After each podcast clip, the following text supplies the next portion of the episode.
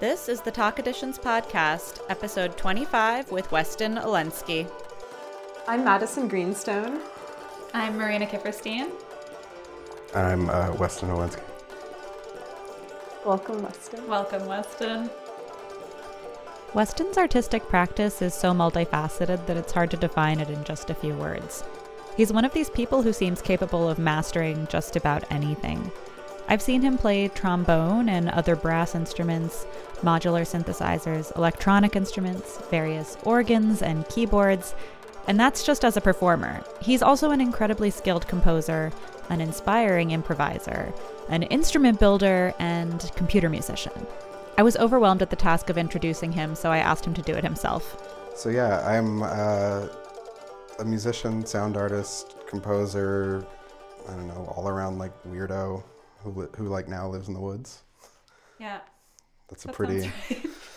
That's that's the that's the most uh, simple answer I think I can give. So definitely, I mean, definitely when I met both of you, I was like still like very much, I'd say like pretty hardcore trombonist. Like that's like what I don't know. That's what I studied in school. That's what I was like.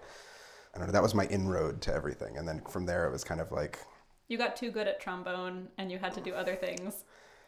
You hit a ceiling where you were already better than everybody else. or just walk us through the, the trajectory. you can just feel my like heart sinking or like my stomach just like ooh. No, walk Um, us It's walk us through the Okay. through the trajectory. Uh, so basically, like I don't know, the trajectory is yeah, I like started as a trombonist. Um, that's like what I did kind of all through high school. Um, but I, I, I mean, it's just kind of crucial to like what we'll probably talk about later. But like I grew up in like a super rural part of the South, um, in like upstate South Carolina, like like kind of at the foot of the Blue Ridge Mountains. Like a big feeling that I had growing up was that like the world was always happening somewhere else. Like, and it's something that like I don't know. I feel like I've come, I've like come to peace with that, especially with like moving out to Vermont.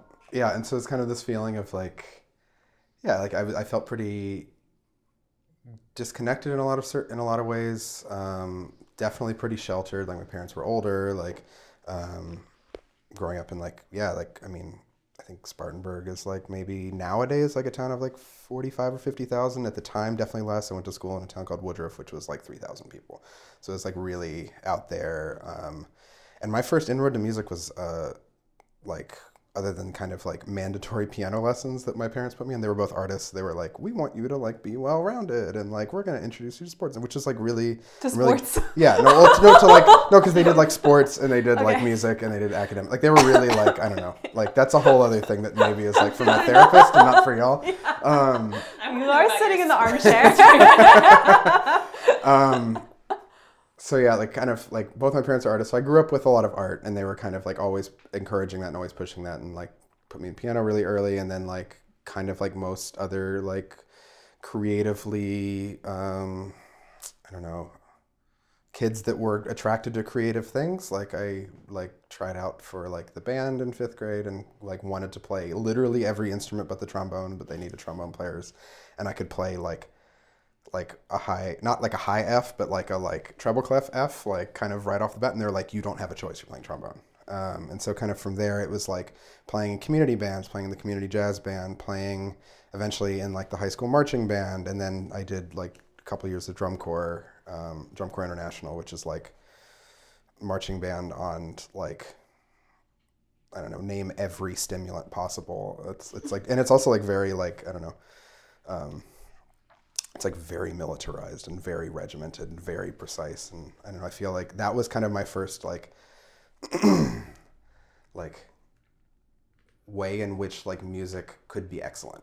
And so like from there, I was like, I just want to be like really good at music. And then I studied with, um, I started to kind of study more classical music through college, and then kind of through there like went to Northwestern and then San Francisco Conservatory, but knew very early in that that I was like, I don't want to do this. Like, I just want to like be really like, like I want to excel at this instrument. I want to be really like competent, and I really love playing. But like, I realized pretty early on, like, what is all of this like orchestra stuff? Like, it was really genuinely foreign. Like, because I did like the only times I ever played in orchestra before college or even like real classical music instead of like band arrangements or marching band arrangements was like once a year at like all state orchestra like that was it um, and so i always feel like the cla the actual classical music thing even though i took up six years of my life was like a like diversion from like i don't know the real thing that got me into this was like r- like music was like running around on a field until you like either passed out or threw up or like or like sweated everything out. It was like a very aerobic thing. It was like an all encompassing thing. Sports. it's the sports. Um, That's but part. yeah, and so I don't know. I, I feel like I'm still in a certain way making that kind of music today. Um, but kind of through there, like went did the classical thing, moved to New York, um, like right after I graduated. I think we met pretty. Marina and I met pretty shortly thereafter because I was like, I'm like I'm super into experimental music. I want to do new music, and I was like commissioning a lot of people. And then I don't know, gradually started to be like, wait, I have like feelings about all these sounds because like I would do a lot of work of like. I don't know, like brass instruments in like contemporary classical music are like always rather except for like some trumpet players like in some trumpet repertoire it's always very secondary. It's always very background. And i was like wait i want to do the cool stuff too. Like why does the violin or why do pianists get to do a bunch of cool stuff? And so then i started to get curious about commissioning people um, listening to like a ton of like noise and improv records and being like wait how do you make that sound? At the time i was like how do you notate that sound? Which like I'll chalk that up to like like youthful like like I want to I, I just wanted to be involved and that was the only way that I knew how and now it's kind of like like I don't I'm glad that that's not my first um uh instinct uh with that kind of stuff but yeah it was just like bringing all these sounds that I liked into a like kind of space that I wasn't seeing them happening in and then gradually was like wait I have feelings about this and like rather than turning it all over to composers I was like no, no, I think these sounds should go like this. And then kind of from there, it was like through with a lot of encouragement from like a couple friends, like who I really respected at the time. It was like, like why don't you try composing? And so I started to do that, and then was just like gradually fell from that into like, oh, like I'm super interested in improvisation, and then kind of broadened that into like I don't know. I got really curious about like electronics and like coding and like recording techniques and all these things because it was just like I don't know. That one kind of stemmed directly from like a early thing that I did with uh, Katie Young, who's like a really awesome bassoonist, composer, human, et cetera, et cetera. Um, and that was the first time I was like, oh, like getting to play with like guitar pedals. Like I think this is really cool. Um, and then just I don't know, feeling really curious about that. And I feel like, I feel like that's now a through line that like has kind of like opened up this whole other thing where it's like, I don't know, does a trombone even need to be in the story? Because Yeah. like, I mean, I love the instrument. I still like play pretty much every day, and I, it's still like at the core of a certain like body of work that I do, and it's definitely the core of my income, like without a doubt. Um, and a lot of the projects that I do with other people, but it's kind of now been a thing of like realizing that like I don't know a lot of the things that like I've been interested in, like in like that we'll get into with like the piece with Laura or like some of the stuff that we'll if we got time to like with this new record, like it's like there just isn't a place for brass music in that. It just doesn't have anything to do with this. And it was kind of a thing of like either I can try to bend the subject matter and I can kind of bend this thing back towards like I am a brass player and everything is all about brass playing, or I could just be like, wait, like maybe I just don't need to have this. and like to actually put a trombone on stage or in a recording or in any way would be actually to kind of like get in the way of like something else that I was interested in. So I just want to we are. like make a couple, like draw out a couple connections Oh, please do. I'm completely incoherent. from what you were saying. Um, one is the sort of connection with like the militarized music of marching band, and the other, and like the militarization of technique, which like we've we've talked about before a little bit. Um, and the other is like, you know, wanting to attach notation to, you know, a sort of expanded instrumental conception of playing.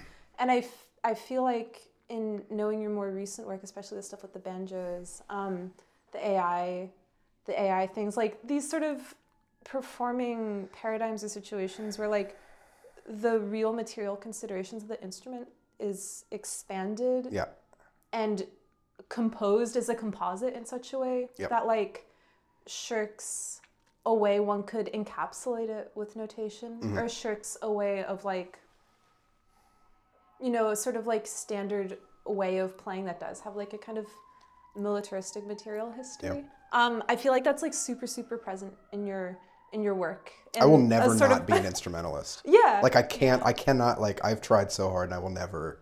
but it's but it's also like the reconsidering of like what an instrumentalist can mean in different Right. contexts Right. and what an instrument can mean in different Right. contexts and like what you're doing like through sound but also through like sculpture like the material mm-hmm. construction and like the processes through which you get to the sound like there is this sort of like imminence there's this kind of like like real creative critique within it Yeah, and actually, it was interesting. This was like I, I wrote like a little bit of notes about this, and this was like the like the one thing that I remember. But like, I mean, we can jump straight into. But it's a thing that like I think about a lot now. Is like how, and like in general too. Like, I mean, you can kind of extrapolate this like like ad absurdum, but like like where are these kind of false binaries happening between like I don't know like like instrumental like instrumental playing or like electronic playing or like like non-notated music and notated music or like improvised music and composed like the liminal space between composition and improvisation like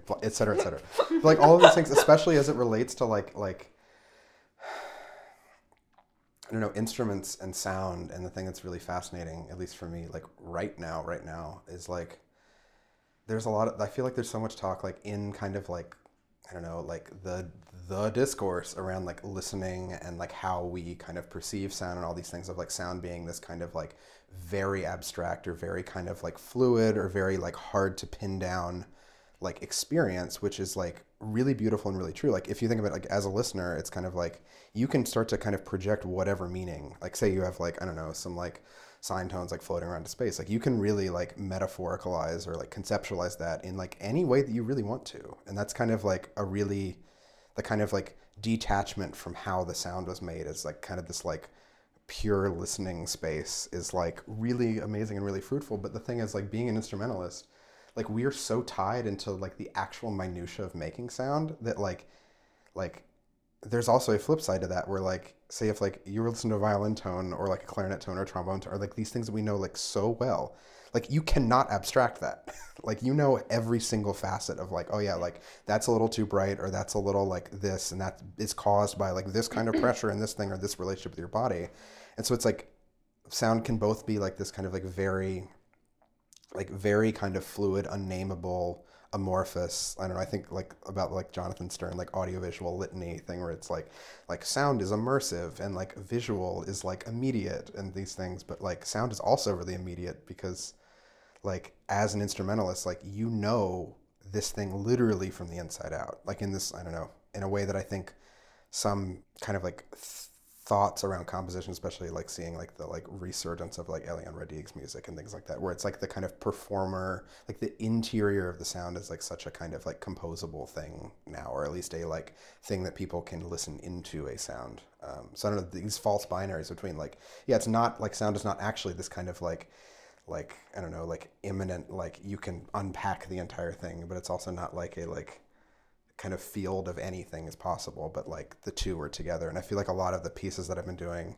lately are kind of like prying that open, where it's like, at least for those that like are listening that like have no context for what I do at all. Like a lot of stuff I've been doing recently, like is investigating like time and history and material and like location in these ways that are like actually very explicit. Like they're like pieces that are really of a place or of a tradition or of a specific kind of like set of times, but are like trying to scramble that where it's not like a linear teleology or it's not a like kind of like I don't know expected flow of time or material in which like every single sound or every single material in this thing like kind of is indexed and like comes from somewhere else and it's about it's all coming from somewhere else. So like say like the piece for laura the movement that includes all like like the second movement it's a piece in four parts um, and the second movement it's like all of this like weird like puppeteered like ai shit. Um, and i like wanted to make sure it's like oh yeah it's not just random instruments but it's actually like like her group which is like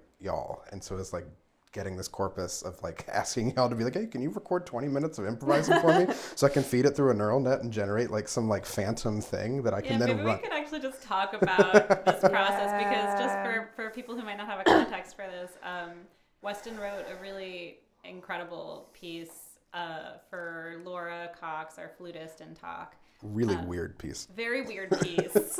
it totally blew my mind. Madison was saying uh, before we started rolling, Madison was saying that listening to Weston's music a lot of the Oh, time yeah. makes them question, like, am I making the right art? Like, should I be doing? No, like, am I making the art that I want to that be I want to making? be making. and I feel the same way listening Yeah. when I listened to that piece for sure because I was at the premiere performance at Roulette um, last year. we both were. We both were, yeah. It last was May. It, it was That was like a party. The first, it was the first in-person Yeah. show I think that I saw. Yeah. Like when, yeah, since COVID. I almost cried. I know. yeah, I really, it was really powerful. It was a really powerful show for, Yeah. for a lot of reasons, but mm. Like I was running the tech for George's piece, That's George Lewis. which was on the first thing, and I started to have all these like butterflies, like yeah. like that I hadn't had since I like auditioned for college. and I was like, what are these feelings going on? I was like, oh man, I really miss this. Yeah. Um, But so yeah, maybe you could just talk a little bit about the process yeah. of, of creating that piece, kind of where you were coming from. Totally. Yeah. Um, yeah, and so to kind of like at least wrap that into the previous slide, it's like a lot of the stuff that, um, like a lot of these pieces will kind of like I try to get. I don't know. Maybe it's like too neurotic, but like I don't. know, I really enjoy this process. Of like, okay, where does actually all of these sounds come from? Not like what's the organizing strategy or what's the kind of like matrix of structure, like all these kind of like like composerly things, but like actually like what are these sounds? Where do they come from? What's their kind of like what are their histories? And so like like Laura had asked me a pe- asked me for a piece. Um, I think it was like pre-COVID maybe, and it was this thing of like, oh yeah, like we had met once and kind of like started to go like go through some stuff, um, and then we kind of reconnected like as like they were gonna like put the show together, um, and so it was kind of this thing of like. Um, it feels like a really nice piece that's like in the middle of a lot of things because like a lot of stuff I was doing previously was like dealing with like electronics and like synthesized sound and like this stuff that's all about like synthesis and like weird synthetic music and like kind of like things that do not like I don't know really thinking of sound as like a like material that you can hold and touch and squeeze and um and so it's kind of like this piece is like half of it is like this kind of language which is very like sculptural in a kind of like more literal sense of like sculpting sound and then the other two movements are in this kind of like yeah like weird like i don't know destabilized time identity thing and so it's kind of threading those things together. Um, so the piece is in four movements. I think it was originally going to be like eight or nine. I don't know. I was thinking a lot about like like I don't know, digital music and like what is a kind of space in which digital music happens or like okay, we have this like did I mean, and maybe it was a COVID thing. I don't know. I wasn't trying to make COVID art or whatever because like you know that's a whole other All art made during COVID Yeah. is actually yeah COVID exactly.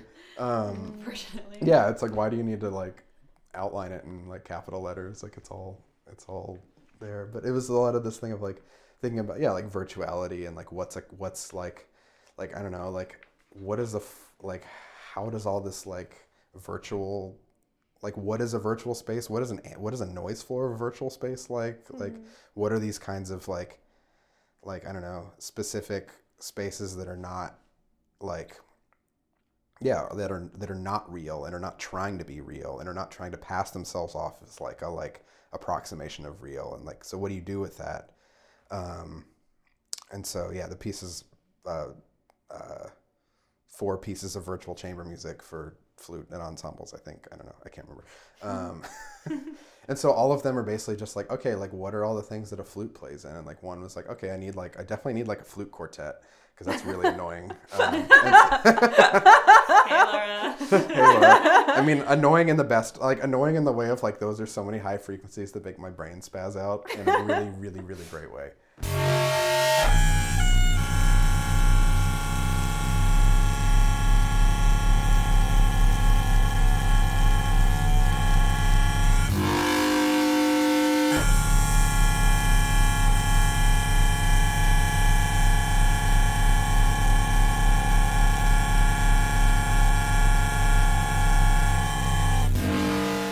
but yeah, the first movement's that. The second movement was like I want to write some like real hardcore Neue Musik, like like straight from like straight from Darmstadt, like like real like like I don't know like '90s style, like all clusters, all this kind of shit. I mean, I made a full score. It's all the, it's like all these like specific multiphonics that are then orchestrated. Um, so there was that one that was like I want to write like some like like I don't know some like chamber music, like real chamber music. Um, because I don't I don't do that, and it's like I thought it'd be fun to like I don't know LARP as like a composer.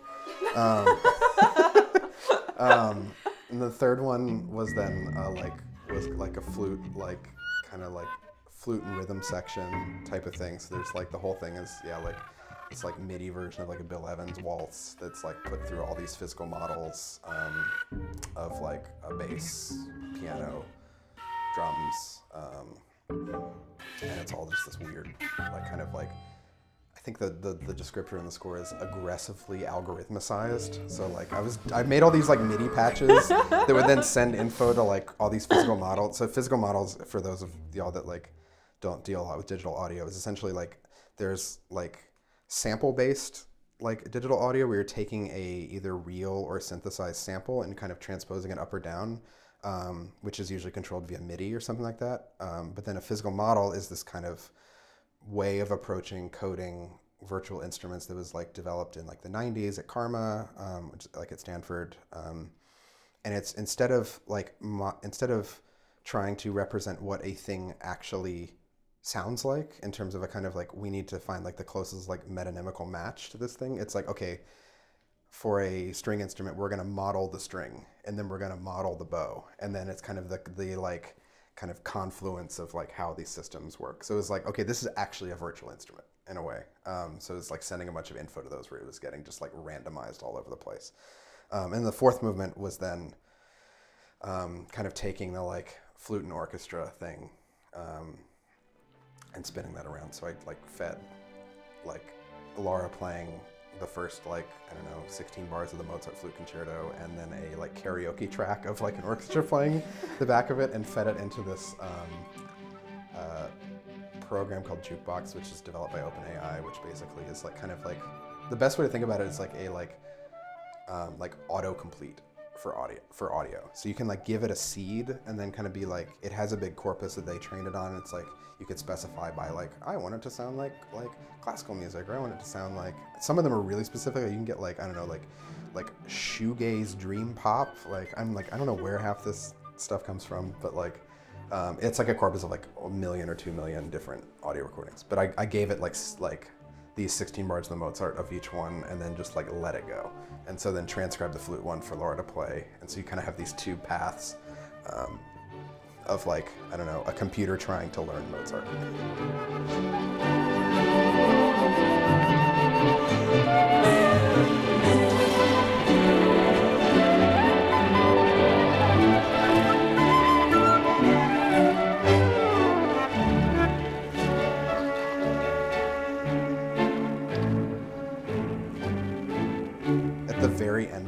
There's like like three seconds of applause.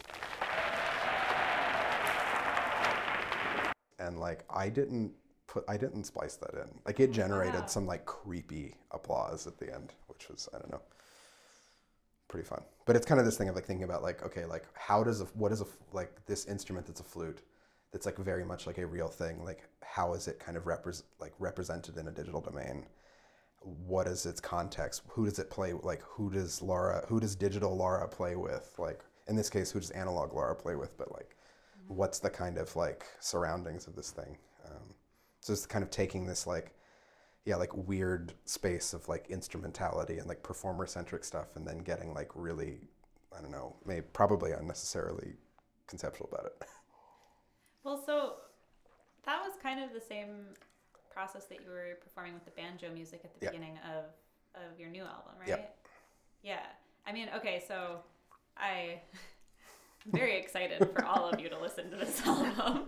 I'm just it's one of those things where it's like uh like I got to listen to it already, so I know how much pleasure you have in your future. Yeah. it's like It hits delightful. hard. It hits so hard. it hits so hard. There, Yeah. so it starts off with this kind of like um, No, s- don't spoil it. Let me give Spoiler a little, alerts. spo- little spoil- That's fine. spoilers. Okay, spoilers. There's this kind of like it sounds like somebody's tuning a radio. yeah it's an then- actual radio Yeah. Yeah. And then you end up uh, l- listening to this banjo music that's playing for like what is it, like five minutes or something. It's like It's a like really 10 long minutes. ten minutes. Yeah. It's a really long time. Yeah. And I was actually I was listening to it and I was like I was listening to it and I was mostly focusing on it, but then I like checked out for a second to like check my email and then all of a sudden we were like I was like, wait, how did we get here? And it like wasn't banjo music. music anymore. Yeah, yeah, mm. yeah. And, and it was just like the smoothest transition. I literally, I think I just like mm. Oh, looked wow. at an email and I came back Yeah. and I was like, whoa, where Yeah. are we? Yeah. I mean, there's also something so uncanny about the radio, like kind of thinking about what you're saying, like every sound has like an immense history of its Yeah. genesis. You Yeah. know, every note is like a reference to like everything that came before it. Every Totally. instrument is a reference to everything. Totally. And I feel like it- that thing too is like, Yeah. And and it's like really I don't know important at least for me at least is that it's like I really really I don't know both try to resist but also like I feel like I'm really not motivated by the kind of like oh I've made like I don't know that the like the like it's always sunny meme of like the guy in mm-hmm. front of the like big old wall full of like like like the the dots or whatever. It's like I feel less like that in the sense of like I need you as a listener to like connect all of these dots that I have but more like oh especially in this new record because I, I mean I spent like especially on the banjo thing like two three years on that piece like Wow. that it's really like I I don't mean, know It's like 40 minutes. it's also, like right? 42 minutes Yeah. it's like not Yeah. short It's a it's an album actually, but Yeah. then there's two tracks on the There's two album. Yeah. yeah that's probably a little much no, it's but great. um it's, it's great. but it's this thing of like it's it's it's less like I like I I really am not interested in that kind of like I like am looking for a listener to like decode all of these things, but it's kind of more like like oh my god like like I'm totally in awe of like how all of these things are connected like how like the history of the radio is like wrapped up in like the history of country music which is wrapped up in the history of the railroad which is hap- which is wrapped up in like this particular tune that's like named after this particular railroad tunnel and then how that's like wrapped up with like all of these things that like have to do with like I don't know like the fucked up situation of why America is America and like and it's not about like let me walk you through it but more just like like whoa this like like this is so much bigger. And like and it's always about kind of capturing that kind of awe for me. And it's, it's not as much like like look how i don't know. Yeah like not it's not like look at all the research look i did my look, look mom i did my homework. But like just more like like holy shit i had no idea that all these things are just kind of like so interconnected with one another. And that i find that that experience of just being kind of like completely um, like i don't know just in it. Um just to be really i don't know. It makes my brain freak out in like a really really great way. Um yeah. I mean, and listening to it and like hearing hearing the connections, and it's like, yeah, you say you don't want to sort of like, you know, walk a listener through it, but like even just as a listening experience, you hear that everything is like connected totally and referential on some sort of substrate layer. Um, and what I find really amazing about it is it kind of like creates this like nonlinear f- feeling of history or Totally. this sort of like nonlinear experience of history where it's Yeah. like, oh, things that are that like happened affect things that came before. exactly You know, Yeah. and like all these things sort of like resonate each other and, and like actively change each other's meanings and each other's Yeah. ramifications. Um, and I don't know, I feel like you access that in some like kind of like symbolic way and the way you draw like different sources together, the way you're dealing with like the material construction of the banjo, all these field recordings that like the specific person made of the Yep. specific like railroad, you Yeah. know, the sort of crickets in the night kind of thing, the use of the Yep. radio. It's like Yeah. it just feels like there's no kind of false bottom. You know, I'm, kind of- glad to hear that yeah. yeah i But don't I mean, know also, I feel like that's yeah. like, that's like that's like that's like our experience of the world too. It's so multi-layered and it's so like there are so many realities happening all at once, and it's just this kind of like I don't know.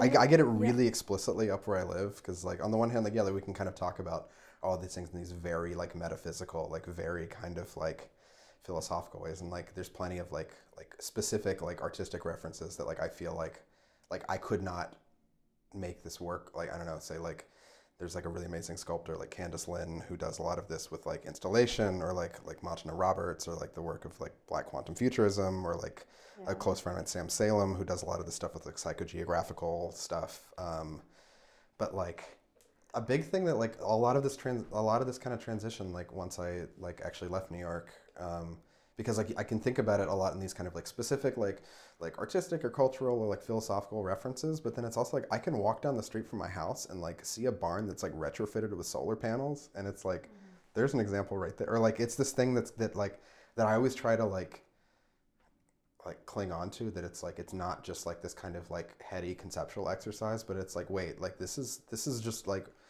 kind of ordinary like in the sense mm. of like i don't know like the reality that i at least have lived in for almost two years now is that like like i am so confused as to like when when am i Yeah. like living out where I live because it's like I mean I grew up in a similar place but it was not similar in, in like culturally in any way shape or form but it's also like yeah like what do you what do you do with that I don't know and like these things that are like kind of of the soil and of the earth and like how complicated that is and like all of I don't know it's all it's all related it's like all some like Illuminati shit yeah, and it like relates to what you were saying, like growing up, where you had this feeling that like I, I don't know what it was exactly that you Mm-hmm. said, but it was like time or cultural or, or things were happening elsewhere. the world is over there the somewhere. world was happening. Yeah. Yeah. the world was over there, Yeah. and it kind of points towards like this idea of like time or temporality. Totally. You know, where it's like, oh, like what, where is modernity? Like, who has Yep. access to modernity? Who has access to like a feeling of like the present? Like, where are these sort of like time sinks? You Yep. know, with Black Quantum Futurism, like their Yep. Mm-hmm. direct work with like time poverty. Like, who has access to like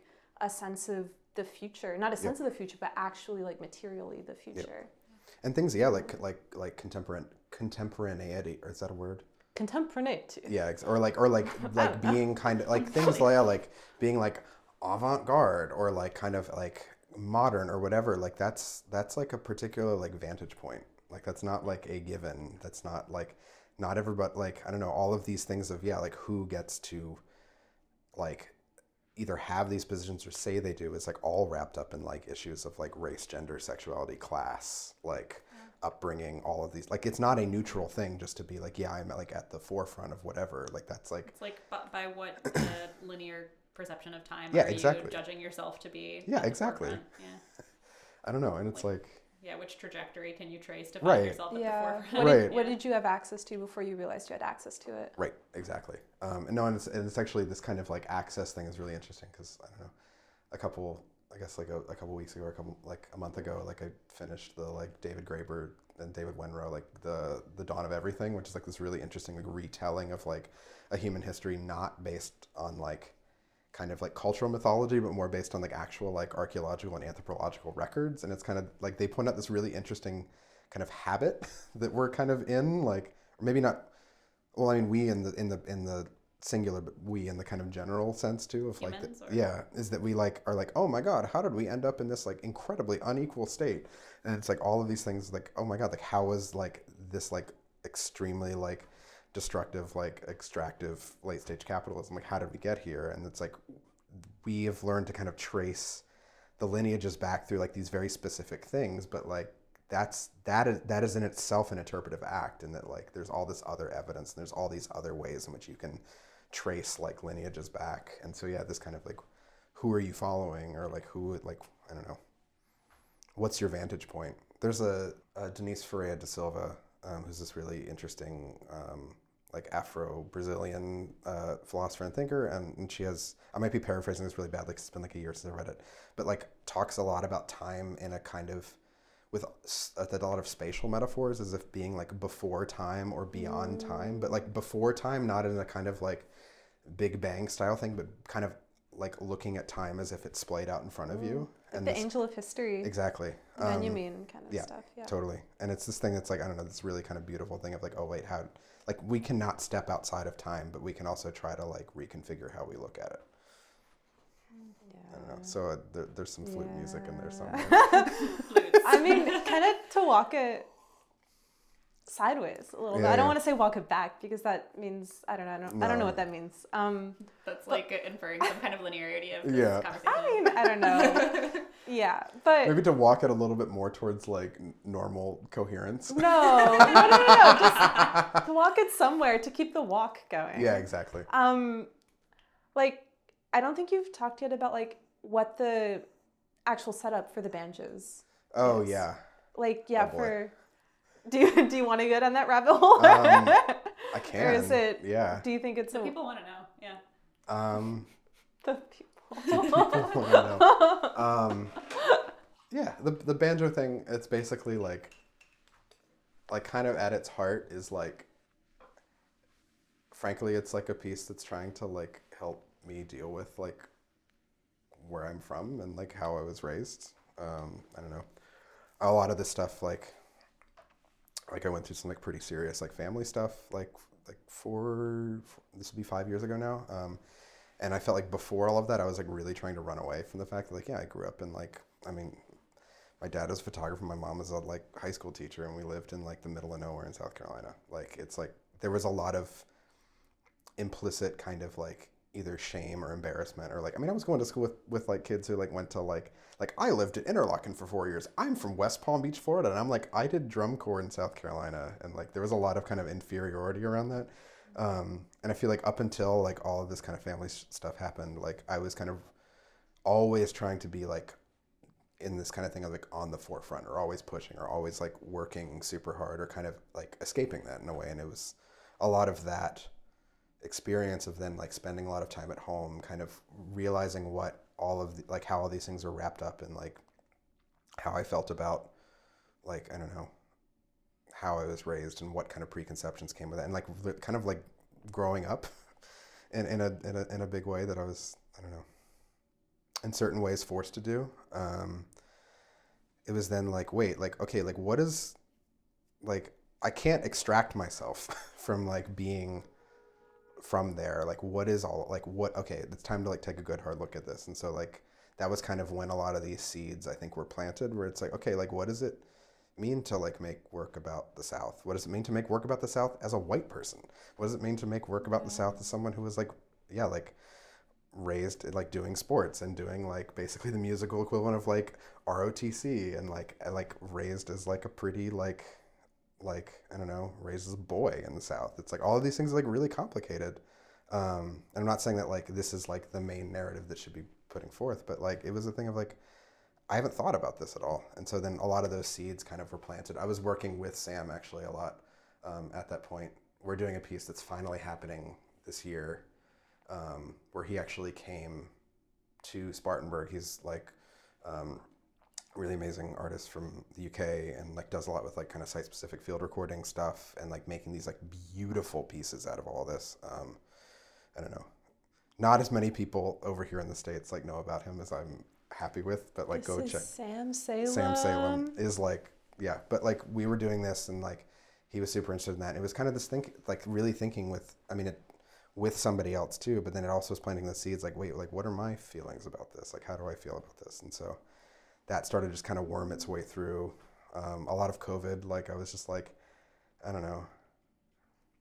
I don't even know how I got on this, but it was like I'm gonna like learn a lot about country music, and then I like I like fell in love with this shit. Like I don't know, I think this music is incredible, um, and like really complicated and like really and like issues of like oh yeah it's like really antiquated or it's really like nostalgic or it's really sentimental but like that's not that simple like because it's it's pointing outwards and so it was all it was kind of like collapsing all of these like threads into like a like okay like i need to i don't know the banjo was kind of like the perfect vehicle for that because it's like it like it is kind of like the very brutal history of america like laid bare in an instrument. I mean it's like it's an instrument of african origin that was brought over like through the middle passage like and kind of like traded around a lot of the like Caribbean brought to the Americas like uh, like initially was like only played by like enslaved people.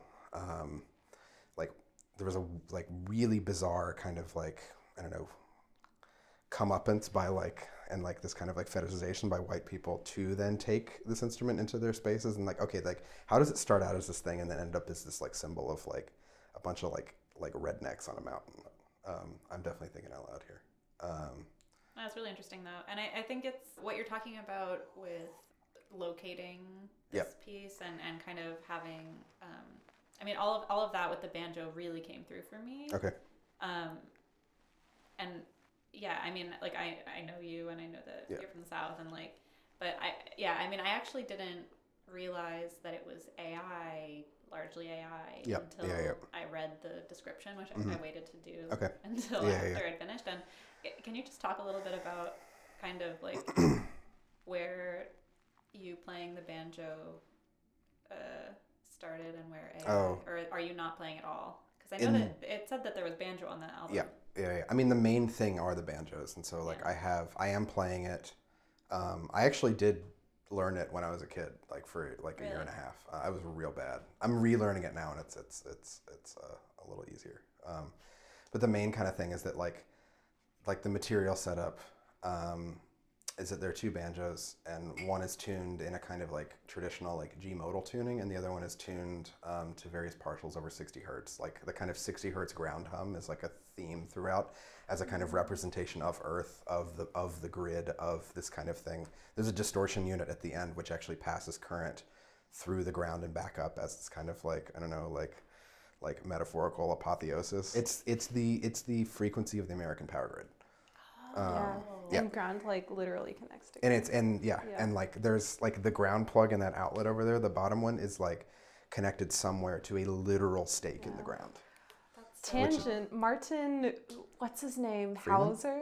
oh oh Martin uh, Hauser? Mar- martin Howse Martin Howse Yeah. has a module where you literally like there is like i a built that thing that's what it is. Dirt. Yeah. yeah no i, I took the schematics from that ground. no i took the schematics that and made Yeah. like and made like a feedback stereo version and Oh, that's just awesome. what it is yeah Oh, fantastic. yeah because he has all the, the gerber files Maybe online not a tangent. Yeah, no, not at all. That's exactly it. Ah. Um, so then it's kind of like one banjo is like tuned to like tuned to the past in a, in a way, and another one is like tuned to a kind of future where it's like it's all like rational intonation. It's all like that one is hooked up with six like solenoid motors like all over it, and all these things of like a kind of electromechanic like what does it mean to push this instrument that is so like like I don't know, of its past, like forward in time to a kind of like, because a lot of that early repertoire was, like, if you listen to like I don't know, like old, I don't know, like, a lot of the old like Lomax recordings or like Dock Boggs or Jimmie Rodgers or all these things, like it sounds like trains. The music sounds like rail, the railroad. A lot of these people worked on the railroad. All of this is wrapped up in the railroad. It was all like that instrument too at that time and like all of this repertoire was like about this kind of like modernity and now it's kind of like we've passed that and so like kind of taking at least that genesis of it of like oh like how is this like kind of projected forward in a, in a way? And that's where the kind of ai stuff comes in. So the beginning of it is like um, actually no. The end of the setup is that there's two banjos. They're tuned in this way. There's a bunch of motors on one. They both have transducers on the head so they're the actual speakers in the piece. Um, and then there are two um, the on the inside of a banjo there's a tension hoop. Um, and it's essentially just a big old like iron piece of iron. Um, and that's a lot of how um, am radio works is that it just is like a circuit that like injects a basically a really really high sine wave um, and then it gets radiated out of an antenna and then all that a receiver is is something that decodes that sine wave out of the air and then transduces it back into electricity. So it's like about turning the instrument itself that was kind of propagated by the radio, such as like um, like WSM, which is the original station that then became the Grand Ole Opry, or like there was all this like really interesting history between like the U.S. and Mexico with like what were called border blaster stations, where they could like there were different height regulations, and they would build these stations like over the border, or like it was like a it was a huge thing on all this kind of early marketing that like the banjo and country music itself was used as advertising on these radio stations. So then it's like, okay, how are these instruments then the transmitters themselves? And so kind of inverting this in a way. Um, so then the AI stuff is then I just recorded a bunch of samples of me playing, um, and then trained all of those, uh, converted those into like basically MIDI, and then trained all of that with a bunch of Markov chains to then regenerate tunes. And so I had little like either single licks or pitches, or like full tunes that I could then feed into this thing, and it would just interpolate forever, basically. Um, and so that's the first section. Um, and so all of that sound is getting projected through the head. Like I'm not actually playing the things themselves, but I'm like operating controls and feeding it and taking information away and kind of like robotically playing it.